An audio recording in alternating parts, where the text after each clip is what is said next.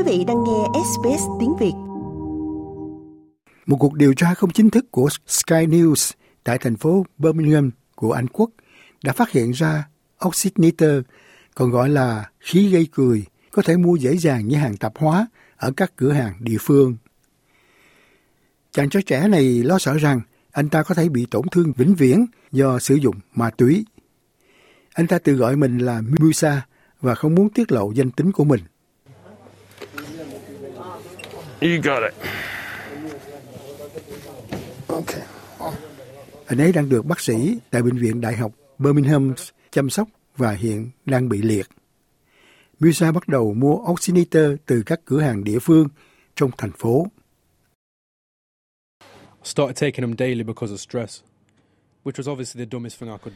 Tôi bắt đầu dùng chúng hàng ngày vì căng thẳng. Đó rõ ràng là điều ngu ngốc nhất mà tôi có thể làm. Tôi chỉ lấy chúng và sử dụng thôi. Rồi vào nửa đêm tôi đi vệ sinh. Tôi đứng dậy, ngã sấp mặt và không thể đứng dậy được. Khí được sử dụng rộng rãi trong y học như là một hình thức giảm đau hoặc gây mê và để giảm bớt lo lắng. Oxygenator cũng có nhiều ứng dụng trong công nghiệp và các đầu bếp thậm chí còn có thể sử dụng nó để đánh bông kem. Nhưng vấn đề là việc sử dụng khí giải trí đang gây lo ngại. Nó có thể gây ảo giác, biến dạng âm thanh và các vấn đề về tim với những người bị huyết áp cao và khi hít vào, nó sẽ nén phổi và có thể gây ra các vấn đề về hô hấp. Có một luật hiện hành nhằm ngăn chặn việc lạm dụng thuốc ở Vương quốc Anh, nhưng một số cửa hàng vẫn bán trái phép oxit nitơ. Musa hy vọng những người trẻ tuổi khác sẽ nghiêm chỉnh thực hiện lời cảnh báo của anh ấy. You won't know until it's too late. It makes you a crackhead. Bạn sẽ không biết cho đến khi quá muộn. Nó làm cho bạn cảm thấy hơi đau đầu một chút. Một chút như là người nghiện vậy. Tôi không hình dung mình sẽ như thế này ở tuổi 20. Chắc chắn không giống như thế này. Tôi không biết mình sẽ sống ra sao hết.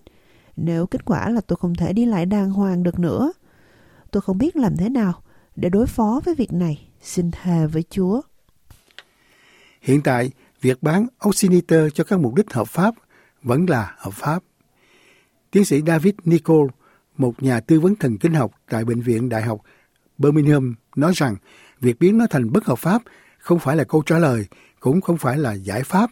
Thế nhưng, ông muốn kiểm soát chặt chẽ hơn những người được phép mua và bán loại khí này.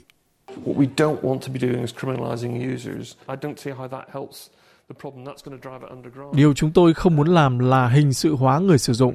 Tôi không thấy điều đó giúp ích gì cho vấn đề đang đẩy nó xuống lòng đất, hầu quên lãng. Tôi nghĩ cần phải có hành động chặt chẽ hơn đối với chuỗi cung ứng và chất này nên được bán kinh doanh cho doanh nghiệp, không nên được bán ở các cửa hàng góc phố.